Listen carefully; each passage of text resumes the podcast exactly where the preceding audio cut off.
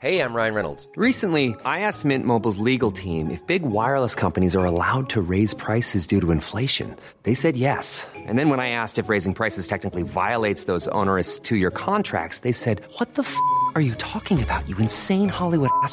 So to recap, we're cutting the price of Mint Unlimited from $30 a month to just $15 a month. Give it a try at mintmobile.com slash switch. $45 upfront for three months plus taxes and fees. Promo rate for new customers for limited time. Unlimited more than 40 gigabytes per month. Slows. Full terms at mintmobile.com. Hi, I'm Daniel, founder of Pretty Litter. Cats and cat owners deserve better than any old-fashioned litter. That's why I teamed up with scientists and veterinarians to create Pretty Litter. Its innovative crystal formula has superior odor control and weighs up to 80% less than clay litter. Pretty Litter even monitors health by changing colors to help detect early signs of potential illness. It's the world's smartest kitty litter. Go to prettylitter.com and use code ACAST for 20% off your first order and a free cat toy. Terms and conditions apply. See site for details. Hiring for your small business? If you're not looking for professionals on LinkedIn, you're looking in the wrong place. That's like looking for your car keys in a fish tank. LinkedIn helps you hire professionals you can't find anywhere else, even those who aren't actively searching for a new job but might be open to the perfect role. In a given month, over 70% of LinkedIn users don't even visit other leading job sites. So start looking in the right place. With LinkedIn, you can hire professionals like a professional. Post your free job on linkedin.com slash people today.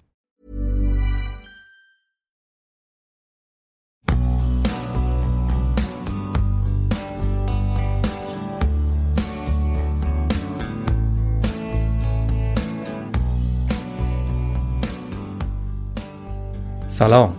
شما دارید اپیزود 25 پادکست داکس رو میشنوید. من هم پیمان بشر دوست هستم یه آدم علاقه من به فیلم های مستند که توی این پادکست در مورد جذابترین مستندهایی که دیدم صحبت می‌کنم.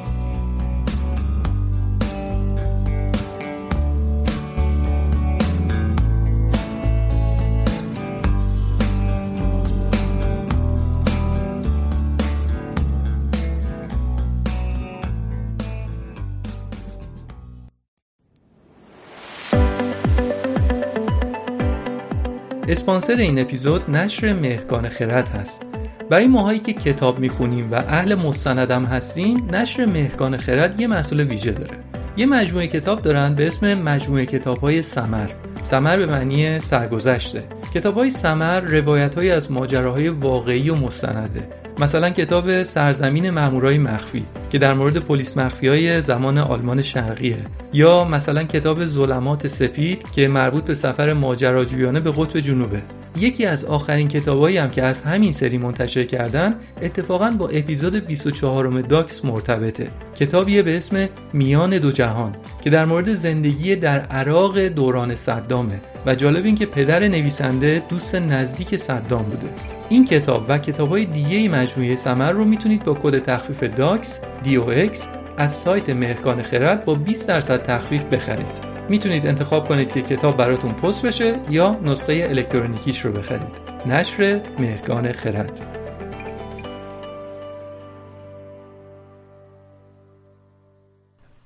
یکی از بزرگترین تغییراتی که توی دهه گذشته در دنیا اتفاق افتاده به وجود اومدن شبکه های اجتماعیه. من یادم چند سال پیش یک کمدیانی بود که با این مسئله شوخی کرده بود و گفته بود که آدمای قرن 19 هم یا قرن 20 هم اینطور فکر می‌کردن که آدما دیگه مثلا در سال 2021 دیگه توی بقیه سیاره ها دارن زندگی می‌کنن یا به جای ماشین های چهارچرخ با ماشین های پرنده میرن سر کار. اما هیچ کدوم از این پیش بینی های خوشبینانه در واقعیت درست از آب در نیومد. و عوضش می‌بینید که بزرگترین دستاوردهایی که ما آدمای این دوره داشتیم اپلیکیشن های پیام رسان بوده. همین. بشینیم پیام بدیم و دوستامون ببینن و با هم در ارتباط باشیم. و اگه اجدادمون یا همون آدمای قرن بیستم یا 19 هم بودن و می‌دیدن که ما به هیچ کدوم از اون رویاهاشون نرسیدیم از همون ناامید می‌شدن. البته میگم این یک شوخی بود. اولا که پیشرفتهای آدما فقط محدود به ساخت اپلیکیشن های پیام رسان و social media نبوده و ثانیا اینکه همین social media هم اتفاقای خیلی خوبی رو برای آدما رقم زده و کلی مزیت هم داشته. بله معایبم داره. social media واقعا دنیا رو تکون داده. خیلی از استانداردها و روش ها رو تغییر داده و تاثیر این تغییرات رو شما توی همه شون زندگی می‌بینید. توی سیاست توی رسانه در خرید و فروش تکنولوژی و همه جا می‌بینیم که به نسبت دو دهه پیش همه چیز تغییر کرده. ببینید سازوکار انتخاب یک رئیس جمهور رو چقدر از حرفها در شبکه های اجتماعی زده میشه و چقدرش در خارج از اون. در عرصه خلاقیت و هنر که دیگه نگیم چقدر از هنرمندا هستن که با وجود همین شبکه های اجتماعی تونستن خودشون رو اصلا معرفی کنن یا فروششون رو چقدر بیشتر کردن. اما توی عرصه های دیگه هم رد پای سوشال مدیا رو میشه دید و از همه مهمتر در عرصه خود صنعت ارتباطات. تا چند سال پیش همه چشماشون روی جلد مجله ها بود. می‌دیدن عکس چه کسایی روی جلد رفته و پیام مجله چیه. الان اما دیگه اون دوره گذشته. دیگه الان دوره اینه که ببینید چه کسی چه توییتی زده یا چه کسی چه عکسایی یا چه مطلبی رو پست کرده. ضمن اینکه مردم هم ذائقه و رویهشون هم تغییر کرده یا شاید هم تغییر داده شده. به هر حال اما دیگه مثل قبل مردم دنبال صرف وقت زیاد برای کشف حقیقت و گرفتن اطلاعات و اینها نیستن. بیشتر دنبال سرگرمی هستن. البته یه خورده هم طبیعیه. زندگی ها پرمشغله تر شده مردم هم از کانال های مختلف دارن اطلاعات کسب می‌کنن. دیگه دنبال این نیستن که چند ساعت وقت بذارن. می‌خوان یه نگاهی به یه توییت بندازن و با همون چند تا جمله کوتاه دستگیرشون بشه که دنیا چند چنده. یا استوری مثلا. 15 ثانیه وقت بذارن یه استوری رو ببینن و دیگه متوجه بشن که داستان چیه. همه چیز حالت MP3 وار و خلاصه. انقدرم که مطلب دور بر آدم و ریخته فرصت هم نمیشه که همه رو بخوان دنبال بکنن. 500 تا مطلب هست که هر آدمی بهش علاقه داره و دوست داره که دنبالشون کنه. اما چون وقت نمی‌کنه به جاش 5 نفر رو 10 نفر رو که فکر می‌کنن حرفای جالبی براشون دارن رو دنبال می‌کنن. و در یک همچین فضاییه که جامعه با پدیده اینفلوئنسر مواجه میشه. اینفلوئنسر کسیه که می‌تونه یه محتوایی رو تولید کنه که با خیل عظیمی از مخاطبا ارتباط برقرار می‌کنه. ظهور پدیده اینفلوئنسر هم خودش یه paradigm shift بوده یک تغییر الگو بوده. چون که تا قبل از اون توی بحث بازاریابی و فروش تولید کننده ها برای اینکه کالای خودشون رو به جامعه معرفی کنن باید از سلبریتی ها کمک می‌گرفتن. یعنی از سلبریتی های واقعی ورزشکار یا هنرمند معروف. سلبریتی ها البته توی social media هم از همون اول بودن. وارد اینستاگرام و توییتر و اینها شدن و follower های زیادی هم پیدا کردن. چون خودشون معروف بودن اینستاگرام باز شد اینا هم اومدن follower های زیادی هم با خودشون آوردن. اما کم کم یه گروه دیگه از آدما هم شکل گرفتن که تعداد follower اشون از سلبریتی ها کمتر بود. اما میزان engagement و تأثیری که روی مخاطب میذاشتن اتفاقا بیشتر از سلبریتی ها بود. این گروه که همون اینفلوئنسرهای اولیه بودن دیگه سلبریتی نبودن که وقت کافی نداشته باشن که با مخاطباشون صحبت بکنن. اینا وقت داشتن. کم و بیش هم شبیه به خود مخاطبا بودن. و محتوایی هم که تولید می‌کردن طوری بود که روی دل و روی مغز مخاطبشون تاثیر زیادی میذاشت. اینجا دیگه کم کم اینفلوئنسر و قدرت اینفلوئنسرها معلوم شد. و برندها دیگه برای فروش کالاهاشون شروع کردن به استفاده از همین آدما اینفلوئنسرها. حالا اینکه این مسئله چه عوارض اقتصادی داشته یا چه عوارض فرهنگی داشت الان نمی‌خوایم صحبت کنیم. الان توی این مقدمه من راجع به این توضیح دادم که اینفلوئنسر و follower اصلا چطور به وجود اومد. من برای این اپیزود چند تا فیلم مستند رو دیدم. اما مهمترین مستندی که راجبش حرف می‌زنم فیلمیه به اسم فیک فیمس یا مشهور تقلبی. حالا بریم ببینیم این فیلم چی میگه و بعد لابلای حرفام در مورد بقیه مستندهایی که دیدم هم صحبت می‌کنم.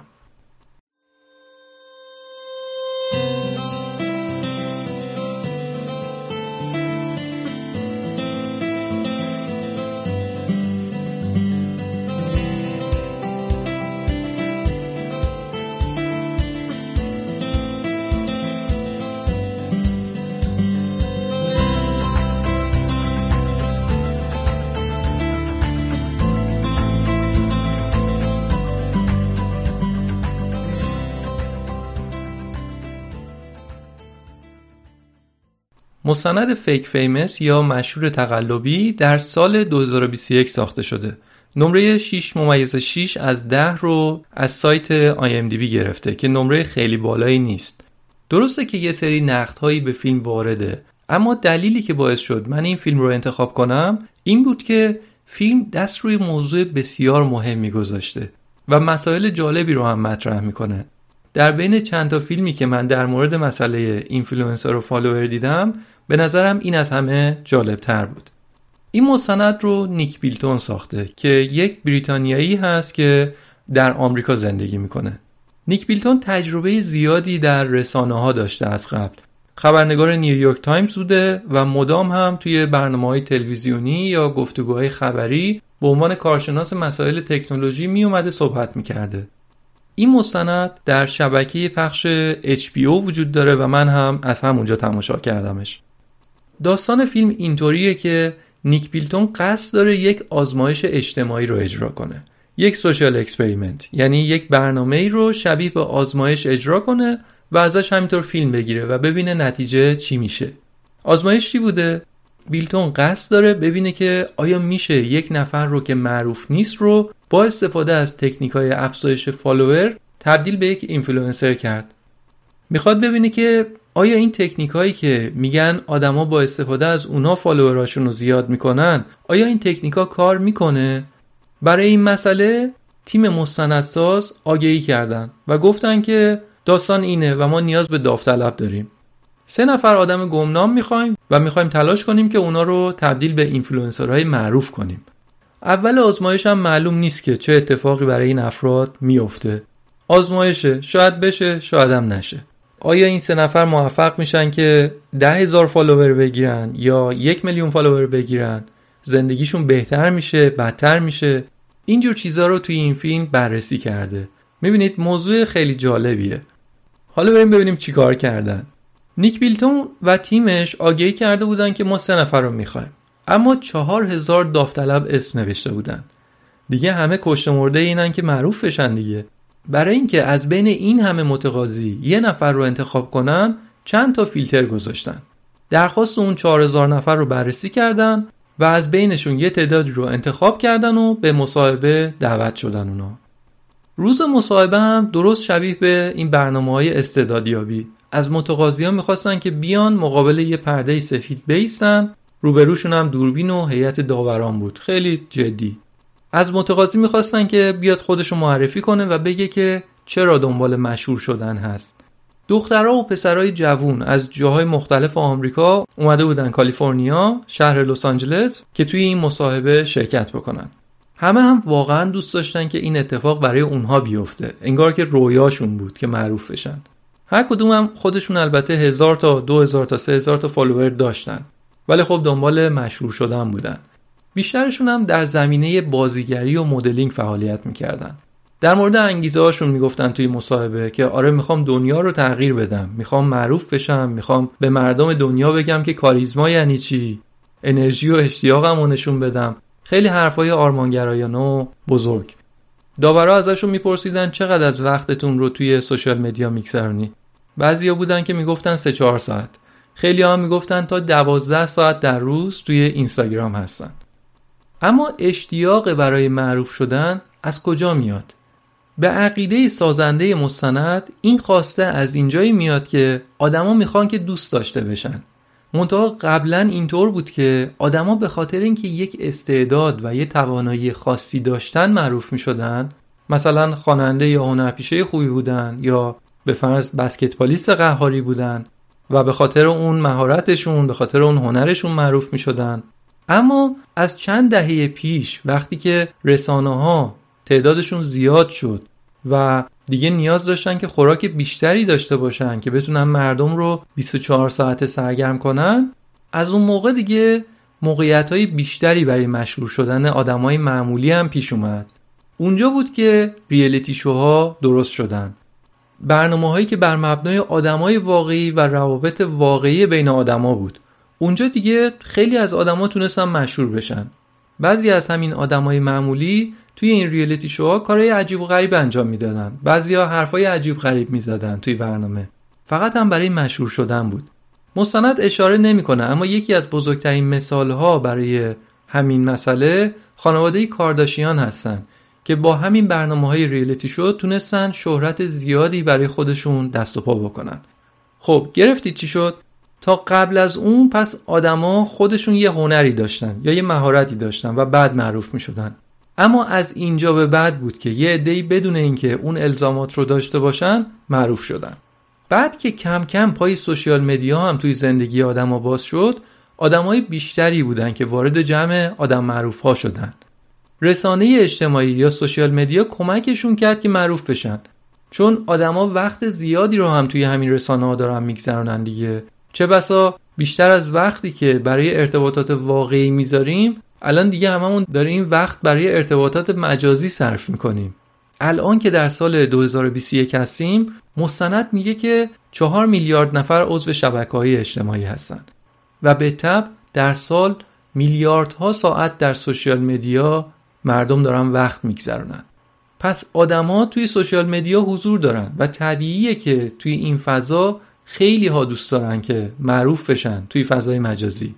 نیک بیلتون میگه که قبلا اگه از بچه ها میپرسیدید که بزرگ شدید می‌خواید چی کاره بشید می‌گفتن فضانورد وکیل پلیس. ها از این شغلایی که مورد علاقه بچه هاست میگه که الان اما بیشتر بچه های آمریکایی می‌خوان که اینفلوئنسر بشن.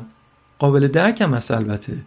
چون وقتی که ویدیوهای مسافرت ها و اقامت اینفلوئنسرها توی هتل های لوکس و پارتی هاشون و هواپیمای اختصاصی و همه اینا رو که می‌بینن دوست دارن خودشون هم اینفلوئنسر بشن.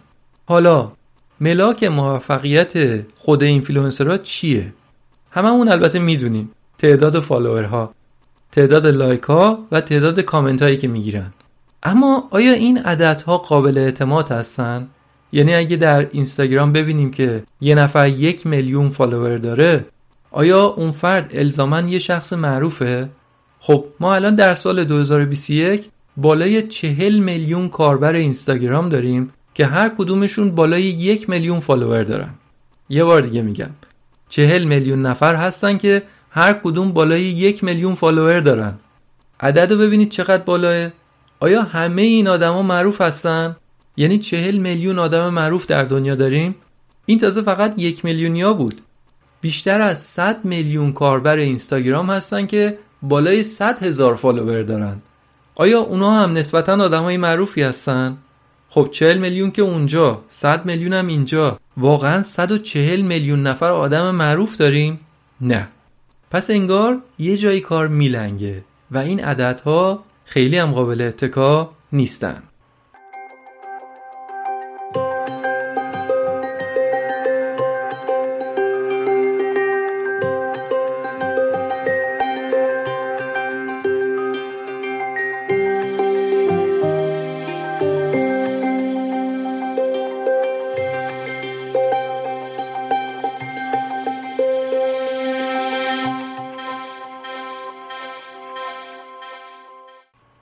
اما برگردیم به اون چند هزار متقاضی. در بین اینها افرادی بودند که خودشون استعداد بالایی داشتن. مثلا خواننده اپرا یا یه بسکتبالیست ماهر بودن. اما تیم مستندساز گفتن که این آدما خودشون معروف میشن. و ما اگه انتخابشون هم کنیم نمی‌فهمیم که با آزمایش ما معروف شدن یا به خاطر توانایی خودشون. برای همین رفتن سراغ کسایی که استعداد خارق‌العاده‌ای نداشتن. البته اونایی که انتخاب کردن با استعداد بودن اما در یه سطح معمولی تری بودن. سه نفری که انتخاب شدن یکیشون یه دختریه به اسم دامینیک که 1100 نفر فالوور داشت.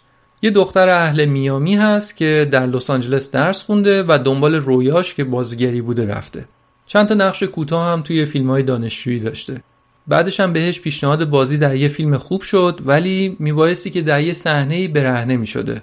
اما مقاومت کرد و اصلا کار رو انتخاب نکرد. یعنی آدمیه که برای هدف خودش و ارزشهای خودش ایستادگی می‌کنه. اما با همه اینها هنوز نتونسته که جایگاه خودش رو توی بازیگری پیدا بکنه. برای زندگیش هم خیلی زحمت می‌کشه. نیمه وقت توی یه انبار کوچیک کار می‌کنه. اونجا لباسایی که مشتری ها آنلاین سفارش دادن رو بسته بندی می‌کنه و براشون پست می‌کنه. خودش میگه که وقتی که برای تست بازیگری برای یه نقشی میره آدمایی که رابطش هستن می‌پرسن تو چقدر فالوور داری؟ قطعا اگه خود بازیگر فالوورهای زیادی داشته باشه یعنی آدمای زیادی هستن که کاراش رو دنبال می‌کنن و اون فیلم هم بیننده بیشتری خواهد داشت. برای همینم هم دامنیک برای این آزمایش داوطلب شده که بتونه فالووراش رو زیاد کنه. یا به قول بعضی از دوستان توی اینیستا followers هاش رو زیاد کنه. نفر بعدی کریس هست که اونم 1100 نفر فالوور داره. یه آمریکایی آفریقایی تباره و اهل ایالت آریزوناست. و یه ساله که به لس آنجلس رفته.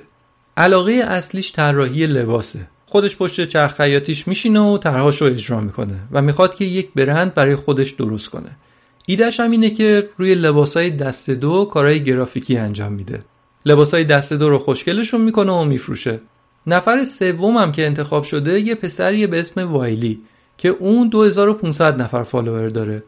توی یک آژانس املاک در لس آنجلس کار می‌کنه. از بچگی هم علائم اختلال وسواس فکری و عملی رو داشته که بهش میگن OCD به خاطر همینم قرصای ضد استراب استفاده می‌کنه. علاقمند به مد هست و شهرت رو دوست داره. میگه که شاید برای فرار از مشکلاتی که داره دنبال شهرته. منظور از مشکلاتش همون مشکلات وسواس فکری هستش که داره. هر سه نفر می‌خوان که تبدیل به اینفلوئنسر بشن. اما اینفلوئنسر چیه؟ تعریف استانداردی برای اینفلوئنسر وجود نداره. همه می‌دونن که اینفلوئنسر کسیه که فالوورای زیادی داره و می‌تونه خودش رو یا برندهای مختلف رو معرفی کنه تبلیغ کنه.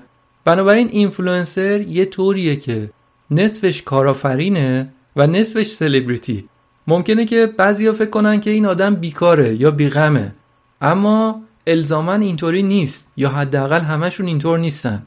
اینفلوئنسرها یه سبک زندگی رو نمایش میدن که آدمای دیگه هم دوست دارن اونها رو تقلید بکنن. اینفلوئنسرهای مدل و فشن داریم اینفلوئنسرهای سفر داریم طراحی داخلی داریم آشپزی سلامت و غیره. این داستان اینفلوئنسر و فالوور کلی چیز مثبت هم داره. خیلی از آدمایی که توی رسانه های سنتی صدایی و تریبونی نداشتن الان دیگه می‌تونن صاحب تریبون باشن و خودشون صداشون رو به گوش همه برسونن. خیلی از اطلاعات و خیلی از اخباری که قبلا متمرکز بوده و توسط دولت ها کنترل می شده الان دیگه بازتر و آزادتر شده کنترلاشون برداشته شده. مثلا توی آمریکا در رابطه با جنبش جان سیاهان ارزش دارد یا جنبش Me Too یا جنبش های مربوط به تغییرات آب و هوایی چقدر از همین اینفلوئنسرها در مورد این مسائل صحبت کردند و پیام رو به گوش مردم هم رسوندن. در ایران هم همینطور. تاثیر اینفلوئنسر رو دیدیم هممون. مثلا بعضی اوقات بوده که مردم تونستن اعتراض خودشون رو راجع به یک مسئله اعلام بکنن و به گوش خیلیا برسونن. اما برگردیم به آزمایش. این سه نفر برگزیده رو بردن به یک آرایشگاه درجه که آرایشگر حرفه‌ای اونجا مدل موهای این سه نفر رو تغییر داد. بعد از آرایشگاه که دیگه خوشگل و خوشتیپ شده بودن بعد از اون بلافاصله رفتن به یک نقطه پرطرفدار از کالیفرنیا.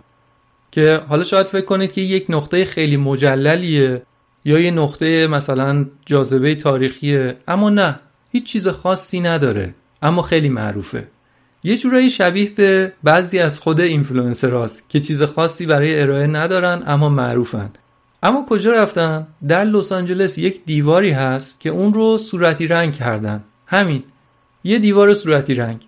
ولی انقدر معروف شده که اینفلوئنسرها و البته آدمای عادی حاضرن که چند هزار دلار خرج کنن و حتی فقط به خاطر همین از کشورهای دیگه برن آمریکا که مقابل این دیوار عکس بگیرن. فکرشو بکنید. نمی‌دونم چرا جای مسافرت به اونجا جلوی یه پرده صورتی عکس نمی‌گیرن. اما به هر حال در قدم اول آزمایش این سه نفر با مدل موهای جدیدشون چند تا عکس اینجا گرفتن و هر کدوم توی اینستاگرامشون منتشر کردن.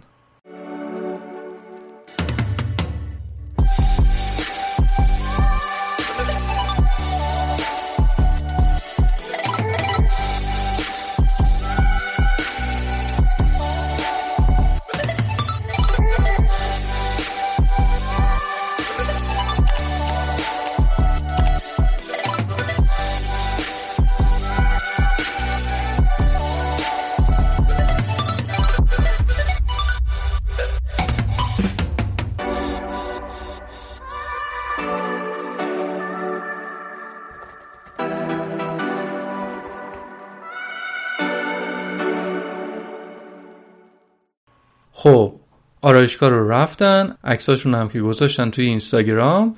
قدم بعدی این بود که کارگردان تلاش بکنه که تعداد فالوورای این سه نفر رو زیاد بکنه. برای همین یه وبسایتی پیدا کرد به اسم Famoid. و در اون وبسایت قشنگ یه منو داشت و می‌شد انتخاب کرد و فالوور خرید. مثلا 7500 تا فالوور قیمتش می‌شد 119 دلار. نیک بیلتون از اونجا برای هر کدوم از این سه نفر 7500 فالوور خرید. سایت هم می‌گفت که تا سه روز دیگه سفارشتون تحویل میشه. انگار که شما یه کالایی خریدید از وبسایت. واقعا هم کار کرد و بعد از خرید سیل فالوورای fake به صفحات این سه نفر سرازیر شدن. این سه نفر نشسته بودن با دهنای از تعجب باز به گوشیاشون نگاه می‌کردن و می‌دیدن که هر ثانیه داره فالوور جدید پیدا می‌کنن. حالا داستان این فالوورها که خرید و فروش میشن چیه؟ توی این مستند در مورد فالوورهای فیک صحبت می‌کنه. من الان در مورد اونها یه توضیح میدم. بعدش هم در مورد یه پدیده دیگه ای صحبت می‌کنم که اون رو در یه مستند دیگه ای دیدم. پس اول از فالوورهای فیک نرم افزاری شروع می‌کنم. یعنی همین فالوورهایی که نیک بیلتون رفت و در اون وبسایت سفارش داد و خرید. یه سری بات هست یا در واقع برنامه های نرم افزاری هست که عکس های آدمای مختلف رو می‌گیره حالا اون آدما یا می‌دونن عکساشون داره استفاده میشه یا نه ولی در صورت اینا عکس رو می‌گیرن این نرم افزار آیدی تصادفی هم درست می‌کنه آیدی رو که داره عکس هم که داره با اونها مثلا در اینستاگرام صفحات فیک درست می‌کنن. صفحهایی که من اگه ببینم اصلا تصور نمی کنم که این فیکه و آدمی پشت این نیست و در واقع یک نرم افزار این سفر رو ساخته و مدیریت می‌کنه. شاید صدها میلیون شاید بیشتر صفحه فیک داریم.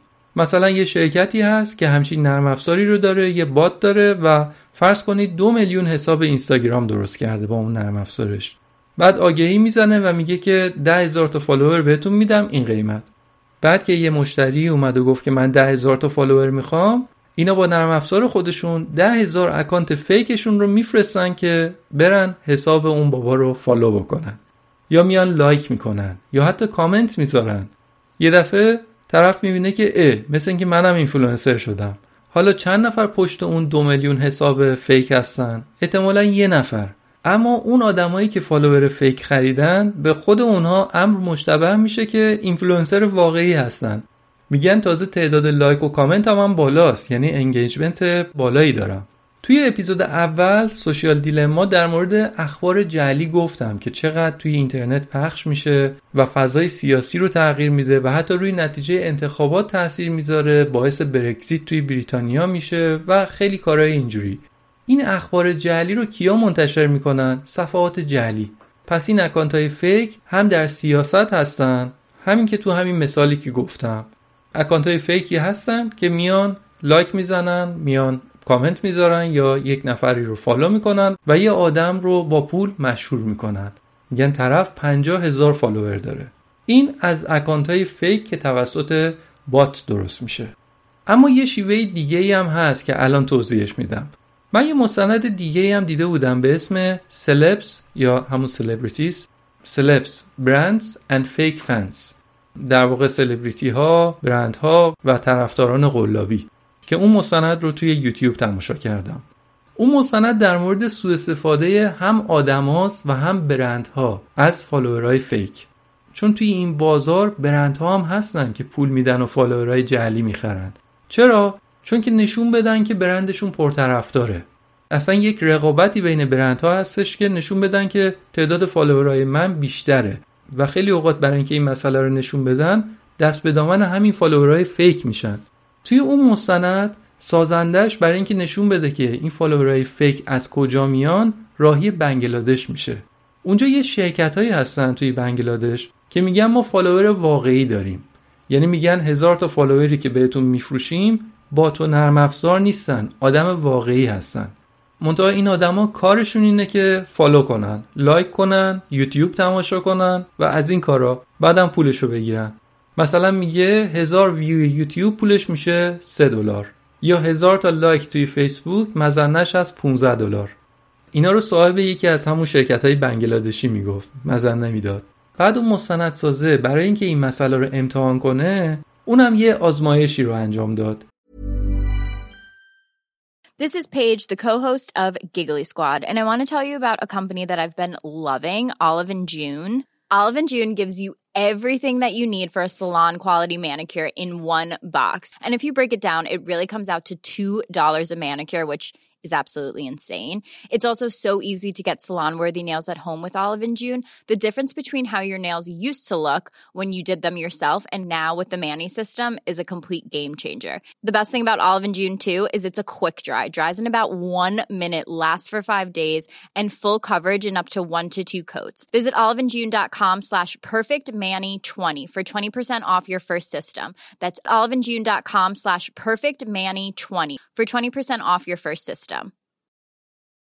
Spring is my favorite time to start a new workout routine. With the weather warming up, it feels easier to get into the rhythm of things. Whether you have 20 minutes or an hour for a Pilates class or outdoor guided walk, Peloton has everything you need to help you get going. Get a head start on summer with Peloton at onepeloton.com. یه صفحه موسیقی در فیسبوک درست کرد به اسم چرا همه کدو سبز رو دست کم می‌گیرن و فقط به خیار توجه می‌کنن؟ خب یعنی می‌خواست ببینه که همچین چیز مسخره ای که قاعدتا نباید کسی لایکش کنه چطوری میشه. بعد رفت پیش یکی از همین شرکت ها و بهشون پول داد که صفحه رو لایک کنن. پول رو که گرفتن در عرض 3 4 ساعت صفحه هزار تا لایک گرفت. توی یکی از اتاقهای همون شرکت ده 15 نفر پشت کامپیوترهاشون نشسته بودن. هر کدومشون می‌گفتن که هزار تا اکانت فیسبوک رو مدیریت می‌کنن.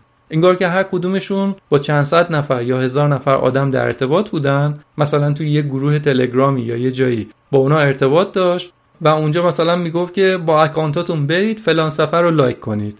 یعنی همون کاری که بات ها به طور نرم افزاری می‌کنن رو اینا دستی با آدمای واقعی انجام میدن. فیسبوک هم نمی‌تونه جلوی اینا رو بگیره چون اینا آدمای واقعی هستن.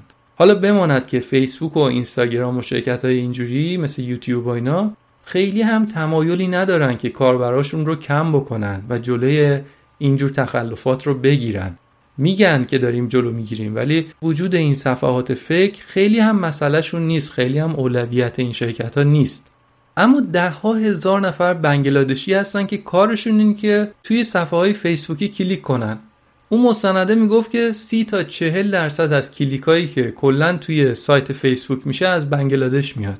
و برای هر کلیک یک هزارم دلار پول می‌گیرن. یعنی هزار بار باید کلیک کنن و بعد یه دلار پول می‌گیرن.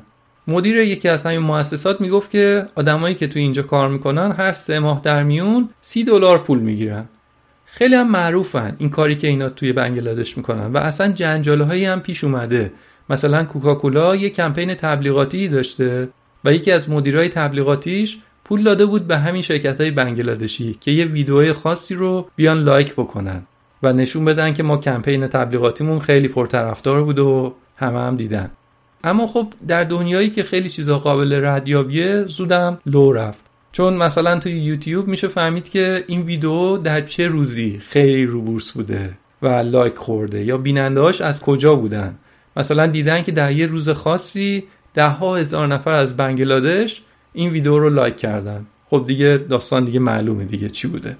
و چقدر همین ها باعث شدن که پیج هایی که تازه درست شدن یه شبه ده ها هزار لایک بگیرن.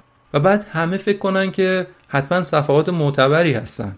مثلا یه سایت شرط بندی یا یه شرکت های کوچیک بی‌نام‌ونشونی که توی فیسبوکشون میری می‌بینی ده ها هزار نفر دنبالشون می‌کنن.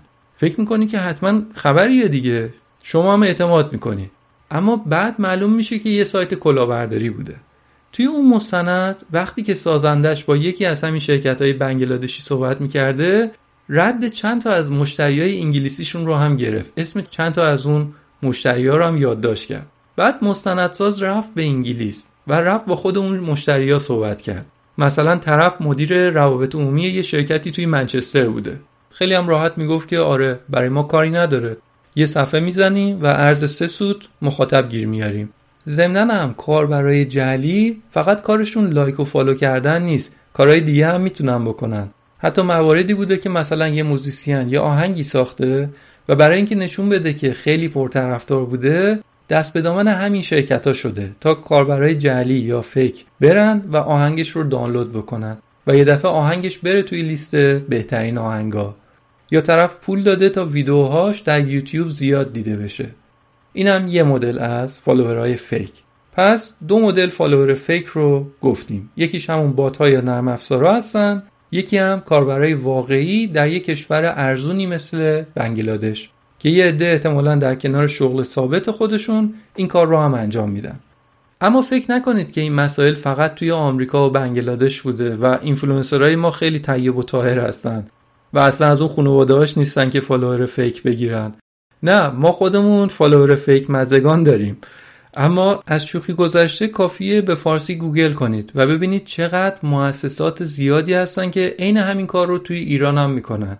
یعنی هم فالوور fake نرم افزاری میدن و هم فالوور واقعی که یه آدم پشت اون حسابه. عین همون چیزی که توی مستند Fake Famous بود در این وبسایت های ایرانی هم شما می‌تونید سفارش بدید. مثلا ده هزار فالوور سفارش بدید یه مبلغی می‌دید و چند ساعت بعدش فالووراتون زیاد شده. من در بعضی از همین وبسایت ها که چک می‌کردم دیدم حتی میشه نیم میلیون فالوور خرید. با یه قیمت نه چندان بالا. مثلا چند میلیون تومن میدن نیم میلیون فالوور می‌گیرن. بعد من نوعی که از همه جا بیخبرم میرم اون پیج و می‌بینم زده فروشگاه اینترنتی فلان یا مزون فلان یا سمینار موفقیت بهمان نیم میلیون هم فالوور داره. کامنت ها و لایک ها هم که دیگه نگم برات. چند هزار کامنت به و چهچه که همش رو بات ها نوشتن. ولی من که اینا رو نمی‌دونم و پیش خودم میگم که این دیگه کارش ردخور نداره. در حالی که نیم میلیون فالوور جعلی رو یه شبه به دست آورده. و چه بسا ده تا آدم هم نیستن که اینجا رو بشناسن. اما امروز که نیم میلیون فالوور گرفته به پشوانه همین عدد بالا بقیه مردم هم کم کم اعتماد می‌کنن و سرازیر میشن توی اون پیج پس می‌بینید چقدر باید حواسمون باشه؟ پیج هایی هستن که ده ها هزار یا صدها هزار فالوور دارن اما تعداد فالوورهای واقعیشون خیلی کمتر از این است. البته که خب پیج های زیادی هم هستن که این خبرا نیست و اون اینفلوئنسر تونسته با پست های خوب یا عکس های زیباش فالوورهای زیادی رو جذب کنه اما باید حواسمون به این مدل از اینفلوئنسرهای قلابی هم باشه.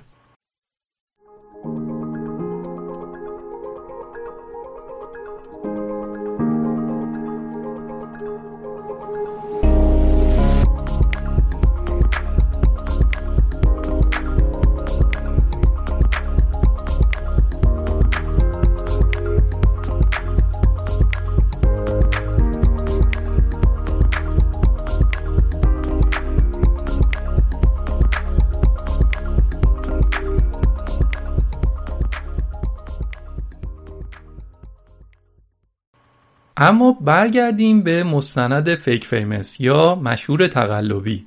گفتیم کارگردان فیلم می‌خواد تلاش کنه که با انجام تکنیک های تقلبی تعداد فالوورهای این آدما رو زیاد کنه این سه نفر رو. تکنیک ها چیا هستن؟ دو تا تکنیکه. یکیش همین خرید فالوور هست که گفتم جریانشو اینقدر هی فالوور می‌خرن و می‌خرن تا اینکه از یه جایی به بعد آدمای دیگه هم میگن که حتما خبریه دیگه پس ما هم این بابا رو follow می‌کنیم. پس تکنیک اول خرید فالوور fake. تکنیک بعدی هم عکسای fake ه یعنی عکسای تقلبی از سبک زندگی اشرافی. توی عکس داری به مخاطبت القا می‌کنی که توی یک مسافرت هستی و داری در مجموعه اسپای یک هتل مجلل داری خوش میگذرونی. اما در واقع در وان حموم خونه خودت صحنه سازی کردی و اون عکس رو گرفتی. توی فیلم Fake Famous چند تا از این صحنه سازی ها رو نشون میده که خیلی جالب بود. یکیش هم همین بود که یک وان کثیف و چرک رو طوری تغییر دادن و طوری یک صحنه ای درست کردن که اون عکس رو کسی می‌دید فکر می‌کرد که اینا توی اسپا هستن. البته باید خیلی خلاق باشی که با یه امکانات ساده یه عکس خوب آنچنانی بگیری و بعدم لوکیشن عکس رو بزنی فلان هتل یا فلان رستوران و بعدم همه باور بکنن. البته از اون طرفم بعد از انتشار عکس بات ها یا همون فالوورای fake میریزن کامنت میدن و به و چهچه می‌کنن راجع به عکس و بعد دیگه بازم خیلیا باورشون میشه که یک عکس واقعیه. حتی یه فالوور معروفی هست به اسم ناتالیا تیلور که چند سال پیش این خانم چند تا عکس از سفرهای مجلل خودش رو پست کرد و لوکیشن عکسش رو هم گذاشت جزیره بالی اندونزی. اما بعدش خودش عکسایی رو پست کرد که نشون می‌داد که تمام اون عکس رو گرفته توی یه فروشگاه ایکیای نزدیک خونش و همه این عکس رو توی وانو توی تخت و مبل و امکانات ایکیا یعنی چیزهایی که توی خود فروشگاه گذاشتن برای نمایش به مشتریا این رفته رو اونا دراز کشیده یا مثلا رفته توی وان عکس گرفته. از عمدم این کارو کرده بود که نشون بده که همه چیزهایی که در سوشیال مدیا می‌بینید راست نیست. همینطوری راحت باور نکنید. این سه نفر هم همین کار رو کردن. توی این مستند. مثلا کریس رفت توی یک انبار متروکه و گروه این مستند براش صحنه سازی کردن. همون انبار متروکه رو یه خورده مرتب کردن و اونجا این شروع کرد به جابجا کردن یه لاستیک تراکتور. انگار که این کار رو داره توی یک باشگاه داره انجام میده. یه عکاس حرفه‌ای هم داشتن که عکسای خیلی خوبی رو می‌گرفت. بعد هم عکس رو توی اینستاگرام پست کرد و محل عکسش رو هم زد یه سالن ورزشی فوق العاده گرون توی منطقه بورلی هیلز. یا مثلا یه روزی رفتن یه جایی یه اتاقی بود اما اون اتاق رو شبیه به داخل یک هواپیمای شخصی درست کرده بودن. و شما می‌تونستی ساعتی 50 دلار بدی و اون اتاق رو اجاره کنی. یعنی مردم می‌تونن 50 دلار بدن برن اونجا عکسایی بگیرن که نشون بده که در هواپیمای شخصی نشستن. حالا نه اینکه همه اینفلوئنسرها اینطوری هستن اما فیلم داره میگه که راه برای تقلب و دروغ گفتن بازه. و کسی هم متوجه نمیشه. خود اینستاگرام هم جلوی این کار رو نمی‌گیره چون این اتفاقا همون چیزیه که یه شرکتی مثل اینستاگرام دنبالشه. اینستاگرام می‌خواد عددهاش رو توپل کنه نشون بده که رشد داشته. کاربراش هم انگیجمنت بالا دارن. اصلا سرمایه گذاراش هم بر همین مبنا روی این شرکت ها سرمایه گذاری می‌کنن. یه شرکتی مثل اینستاگرام یا توییتر می‌خواد نشون بده که تعداد کاربراش زیادن. و برنامه رشدشون خوب داره کار می‌کنه. برای همین سیاستشون اینه که خیلی اوقات چشمشون رو به فالوورهای فیک ببندن. میگن که جلوی این کار رو می‌گیریم و واقعا هم یه وقتایی می‌گیرن. اما این مستند میگه که خیلی تو این قضیه جدی نیستن. اما برگردیم به آزمایش. روندی که این آزمایش داشت طی می‌کرد طبق انتظارهای اولیه نبود. البته دامنیک یعنی همون دختری که دوست بازیگر بشه روند پیشرفتش خیلی خوب بود. هم تعداد فالووراش زیاد می شدن و هم اینکه مدام از شرکت های مختلف پیشنهاد می گرفت که بیا برای محصولات ما تبلیغ بکن. اما کریس نظرش راجع به تقلب مثبت نبود و می‌گفت که من نه نیاز دارم این عکسای دروغی رو بگیرم و نه اینکه این فالوورای الکی رو داشته باشم. من ترجیح میدم که تعداد فالوورام کم باشه اما واقعی باشن. هم فالوورام واقعی باشن هم خودم اون آدمی باشم که هستم. و بیخودی وانمود نکنم که خیلی پول دارم. از اونور کارگردان براش فالوور می‌خرید. از این ور این می‌نشست اونجا delete شون می‌کرد. بنابراین کریس خودش رو یه جورایی از این برنامه آزمایش کنار کشید. نفر بعدی هم وایلی بود. اون یکی پسره که اونم بعد از اینکه چند تا عکسش رو پست کرد چند نفر از این ترول های اینترنتی ریختن توی پیجش و زیر پستاش کامنت گذاشتن که آره فالوورات fake هستن و کسی تو رو follow نمی‌کنه. البته درست هم متوجه شده بودن. ولی انقدر این فشار روی وایلی زیاد شد به خاطر همین مسئله و با توجه به اینکه وایلی خودش هم از قبل سابقه اضطراب و افسردگی داشت برای اینکه از شر این فشارها راحت بشه حسابش رو کلا شخصی کرد. چیزی که اذیتش می‌کرد این بود که مگه من چه مشکلی دارم که فالوورام انقدر پایینه؟ تازه پیش خودش هم می‌گفت که بیشتر فالوورام هم bot هستن. یعنی فالوورای نرم افزاری هستن که با پول خریدیم. این روزا cyberbullying یا مسخره شدن به صورت اینترنتی رو خیلی ها تجربه کردن و می‌کنن. و اگه کسی در یه سن بحرانی باشه و یا در یه شرایط روحی بحرانی باشه دیگه می‌تونه این مسئله حتی نسخه سلامت روحیش رو بپیچه. البته وایلی تونست بعد از یه مدتی بر اون اضطراب خودش غلبه کنه و دوباره به میدون برگرده. اما دیگه توی اون آزمایش دیگه حضور نداشت. پس از اون سه نفر دو نفرشون کنار کشیدن. جای اون دو نفر ولی دامنیک داشت پله های ترقی اینفلوئنسری رو یکی یکی طی کرد به جاهای مختلف دعوت می‌شد همراه بقیه اینفلوئنسرهای دیگه همو پیدا می‌کردن سفر می‌رفتن دست جمعی با عکاس می‌رفتن عکس می‌گرفتن. مدام هدیه و محصولات مجانی از این ور اونور براش میومد هدیهایی مثل محصولات آرایشی، لباس و حتی جواهر اون شرکت ها این کار رو می‌کردن که دامنیک یه عکس بگیره و اونا رو هم تک کنه. همین. دامنیک هم که از خداش بود این کار رو بکنه. برنامه ساخت مستند همینطور چند ماه ادامه پیدا کرد و بعد کرونا آمد. اما حتی با اومدن کرونا هم با اینکه خیلی از آدما کارشون رو از دست دادن و خیلی از شرکت ها از بین رفتن کلا ولی باز دامنیک رشدش ادامه پیدا کرد و همینطور کادو دریافت می‌کرد. چون توی مدت کرونا بعضی از کسب و کارهای اینترنتی رشد خیلی خوبی داشتن. رشد دامنیک هم به خاطر همین مسئله خیلی خوب بود. حتی وقتی که برای تست بازیگری هم می‌رفت با عزت و احترام استقبال می‌شد و آخرش هم نقش رو بهش می‌دادن. چون می‌گفتن این اینفلوئنسره توی فیلممون باشه خوبه. این همه فالوور داره اونا هم همه کارهای اینو دنبال می‌کنن. دیگه تعداد فالوورهای دامنیک هم از 250 هزار نفر بیشتر شد. البته بیشتر اینا fake بودن ولی کسی که نمی‌دونست حتی میگن یه نرم افزاری هست که محک می‌زنه که چند درصد از فالوورهای یک اکانت fake هستن اما اون نرم افزاره هم چیزی رو نشون نمی‌داد برای دامنیک و می‌گفت که اکانت دامنیک یک اکانت پاک و مطهره مستند میگه که بعضی از سلیبریتی ها هستن که 50 60 درصد از فالووراشون bot هستن یعنی تقلبی هن. و در سال 2019 روی اکانت خیلی از سلبریتی ها از جمله کیم کارداشیان تحقیقی انجام شد و نتیجه این بود که ده ها میلیون فالوور این آدما fake بودن. یعنی همین افرادی که صدها هزار دلار می‌گیرن که یک پست منتشر کنن یا یه توییت بزنن خودشون می‌دونن که چندین میلیون از فالووراشون بات هستن.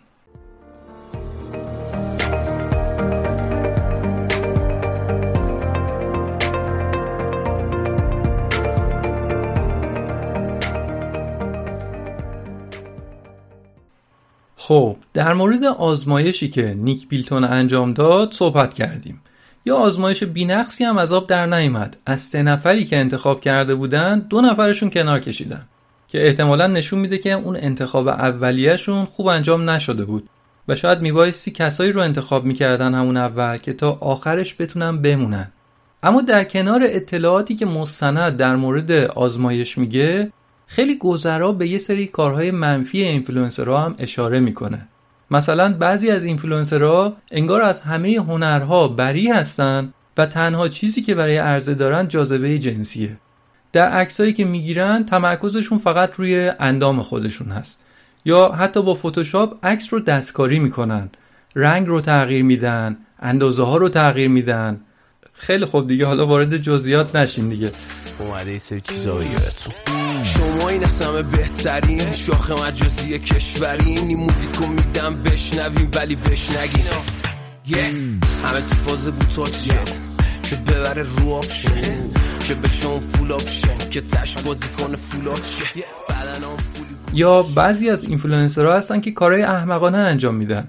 مثلا چند وقت پیش چند نفر پریده بودن توی حوض وسط یه میدون و توی اون حوض شنا می‌کردن. و فیلم می‌گرفتن. یا بعضیا هستن که کارهای خطرناک می‌کنن.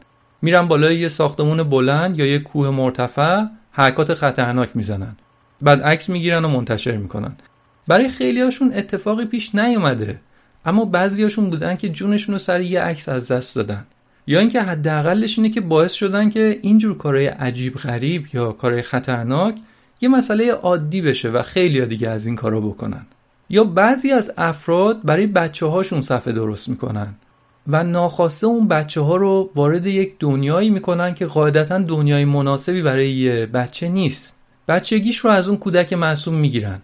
بچه رو در معرض یک معروفیت ناخواسته قرار میدن که اگه بزرگسال بود شاید خودش تصمیم می‌گرفت می‌گفت که نه من این رو دوست ندارم. نمی‌خوام معروف باشم. اما الان اختیارش دست والدینشه. بعد همین که اون بچه دست از با خطا می‌کنه یا تو عالم بچگی خودش یه چیزی میگه که نباید بگه یه دفعه ترول ها بهش هجوم می‌برن و یه دفعه یه بچه معصوم در معرض هزاران پیام حاوی خشونت کلامی و نفرت قرار می‌گیره که چقدر می‌تونه برای یه بچه مخرب باشه. غیر از اینا بعضی از اینفلوئنسرها هم هستن که سوار موجای اجتماعی میشن و از موج سوء استفاده می‌کنن. می‌بینن جامعه دنبال چیه؟ اونا هم برای اینکه از این نمد یک کلایی برای خودشون درست بکنن و برای اینکه یک محبوبیتی برای خودشون در واقع دست و پا بکنن تظاهر می‌کنن که اونا هم با مردم هستن. این شهرت واسه من دستاوردهای زیادی داشت. اولین دستاورد پس شهرتی من این بود که من فهمیدم اصلا سلبریتی شدن مهم نیست. مهم سلبریتی موندنه. و تو واسه اینکه سلبریتی بمونی باید خیلی کارا کنی. مثلا باید به هر مناسبتی تو اینستاگرامت پست بذاری. ببین میگم به هر مناسبتی یعنی هر مناسبتی ها از روز آزادسازی ماساچوست گرفته تا روز جهانی بتون ریزی نمونهش توی آمریکا در راهپیمایی های جان سیاهان ارزش دارد بود. توی اون گیرودار یک ویدیو معروف شده بود که یه اینفلوئنسری پلاکارد به دست یه لحظه وارد جمعیت میشه جمعیت تظاهر کننده ها بعد عکاسش ازش عکس می‌گیره. و بعد این بلا فاصله از راهپیمایی می‌زنه بیرون. یعنی کلا ده ثانیه هم توی راهپیمایی نبود. سریع هم عکسش رو پست می‌کنه که مثلا همین الان یهویی من در راهپیمایی جان سیاهان ارزش دارد. حالا بحثای زیادی هم می‌تونه اینجا باشه ها. یکی ممکنه بگه که خب این با همون ده ثانیهش باعث میشه که چند هزار نفر دیگه هم بیان وارد گوت بشن. شاید هم بله اما بحث کلی اینجا اینه که خیلی ها از فضا سوء استفاده می‌کنن. سوار موج میشن. ما توی اینترنت فارسی هم از این مدل نمونه زیاد داریم. بعضی از اینفلوئنسرها هستن که در برهه های مختلف رفتارهای متفاوتی از خودشون نشون میدن. مواقع عادی یه رفتاری دارن موقع انتخابات یه رفتار دیگه ای دارن. خارج از کشور یه طوری هن برق که قطع میشه یه طور دیگه ای کرونا میشه یه جوری هن. زلزله میاد یه جور دیگه ای هن. البته آدما تغییر می‌کنن و بسته به شرایط حرف آدما رفتار آدما هم تغییر می‌کنه. اما گاهی اوقات این تغییرات انقدر زیاده که باعث میشه مردم این نقد رو به بعضی از اینفلوئنسرها داشته باشن که این بابا رو راست نیست یا مثلا هر روز رنگش رو عوض می‌کنه. بحث بر سر سوء استفاده از موقعیت هست. سر اینکه هر اتفاقی میفته چیکار کنم که از آب کره بگیرم و فالوورم رو زیاد کنم؟ به حال تعداد فالوورها تبدیل شده به یه سرمایه دیگه که باعث میشه که با افزایش اون تعداد فالوور ارزش مالی آدم ها هم بیشتر باشه. یه مدل دیگه از اینفلوئنسر هم هست که تو این مستند نگفته ولی بد نیست بگیم که اون رو در social media ی فارسی داریم و واقعا یه چیز عجیب غریبی هستش و اون هم مربوط هست به یه سری از اینفلوئنسرهای غذا.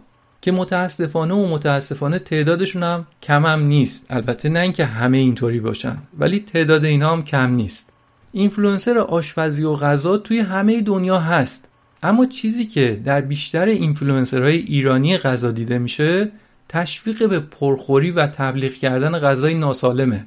خیلی هم عجیبه. یعنی یه حجم عجیب غریبی از غذا. کباب یه متری ساندویچ در اندازه 3x large. راحت دو کیلو وزنشه.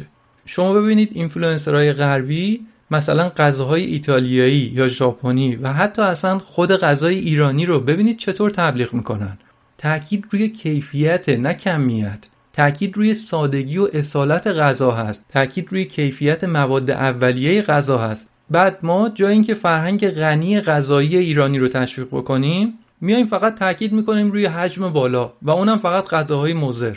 البته میگم بازم اینفلوئنسرهای خوب غذا هم داریم. ولی به نظر میاد که یه تعداد زیادی هستن که این عادتهای غیر سالم که هیچ بگم غیر نرمال رو تبلیغ می‌کنن. بگذریم. مسئله فقط داشتن فالوور قلابی، لایک عاریه‌ای، کامنت قلابی یا عکس بزک شده نیست. بلکه فراتر از اون بعضی از اینفلوئنسرها باعث این میشن که آدما احساس خوبی راجع به خودشون نداشته باشن. گاهی اوقات انگار اینفلوئنسر بودن برای اینه که برتری رو نمایش بدن. مثلا اینطوری که نگاه کنید چه ساعتی به دستم بستم ببینید توی چه هتلی بودم ببینید چه کفشی پام کردم. در حالی که خیلی اوقات همونا هم واقعی نیستن. اگر یه نفر حال و هوای پیج اینستاگرامش فقط اینطوریه و هیچ چیز دیگه ای نداره که به آدم اضافه کنه این دیگه اینفلوئنسر بودن نیست. این مشهوریت نیست. این فقط تبلیغاتچی دیگران بودنه. کمک کردن به اینه که یه بابایی محصولش رو بفروشه.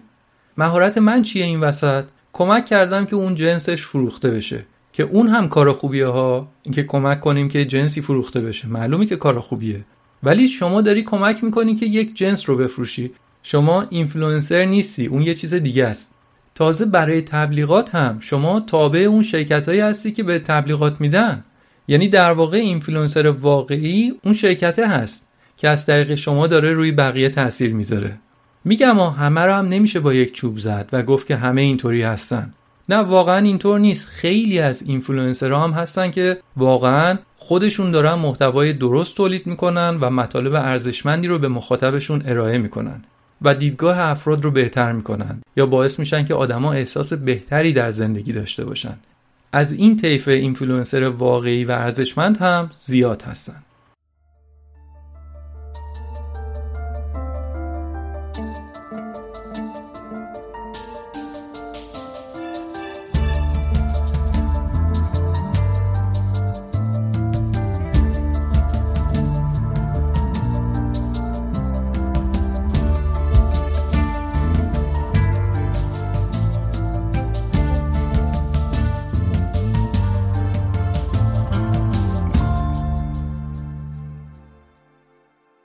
موضوع مستند Fake Famous در مورد فالوور تقلبی، لایک و کامنت تقلبی، عکس تقلبی، lifestyle تقلبی و در نهایت شهرت تقلبی بود.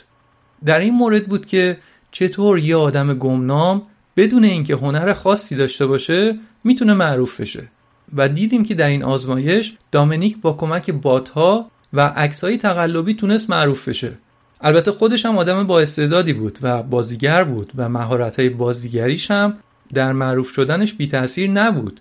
اما مسئله مهم اینه که این شخص یک فرد معروف نبود اما تونست یک اینفلوئنسر بشه.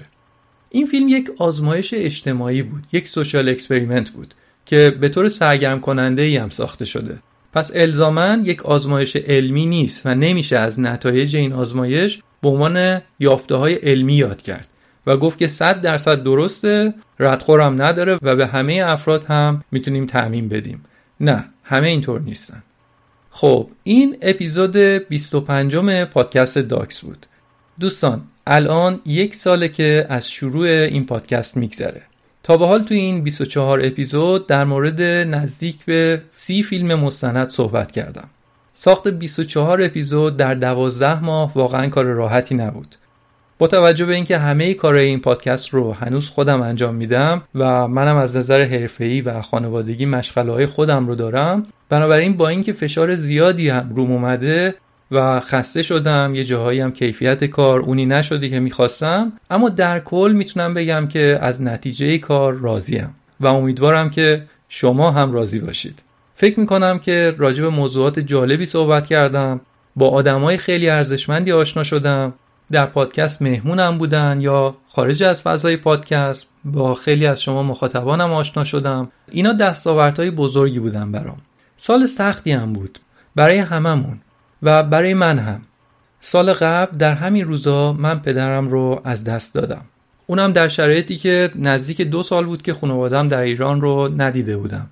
و تازه با وجود کرونا امکان سفر هم به ایران نبود و معلوم نبود که کی می‌تونم برم ایران و خانوادم رو ببینم یا سر مزار پدرم برم. توی اون شرایط سخت تازه مجبورم بودیم که مثل بقیه مردم دنیا دیگه توی خونه بمونیم و کسی رو هم نمی‌تونستیم ببینیم. یعنی در شرایطی که آدم نیاز داره که یکی رو ببینه صحبت بکنه. به تب شرایط خیلی سختی بود و من اگر این پادکست رو شروع نمی کردم و با شما شروع به صحبت نمی کردم نمی‌دونم وضعیت روحیم چی می‌شد. برای همین درسته که انرژی و وقت زیادی رو روی این پادکست می‌ذارم اما این کار کمک حالم بوده. لازم می‌دونم که از شما که توی این مدت شنونده من بودید نقصام رو تحمل کردید حمایتم کردید کامنت گذاشتید. اگه نقدی داشتید نقدتون رو خوب و متین بهم گفتید و حتی با وجود این همه ایرادی که در پادکست هم هست اون رو به دوستاتون هم معرفی کردید. تشکر بکنم. از همتون ممنونم. همین دم همتون گرم تا اپیزود بعدی و فیلم مستند بعدی. خدا نگهدار.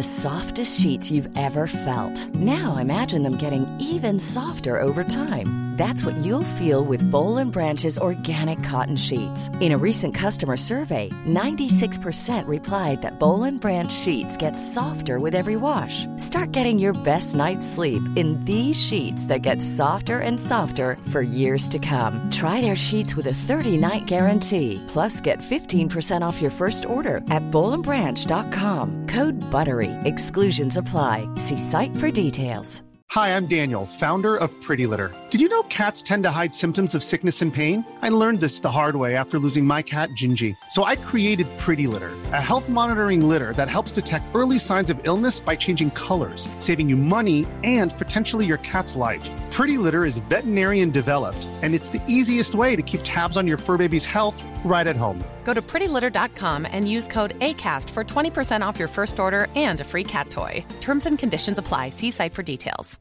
Even when we're on a budget, we still deserve nice things. Quince is a place to scoop up stunning high end goods for 50 to 80% less than similar brands. They have buttery soft cashmere sweaters starting at $50, luxurious Italian leather bags, and so much more. Plus, Quince only works with factories that use safe, ethical, and responsible manufacturing. Get the high-end goods you'll love without the high price tag with Quince. Go to quince.com/style for free shipping and 365 day returns.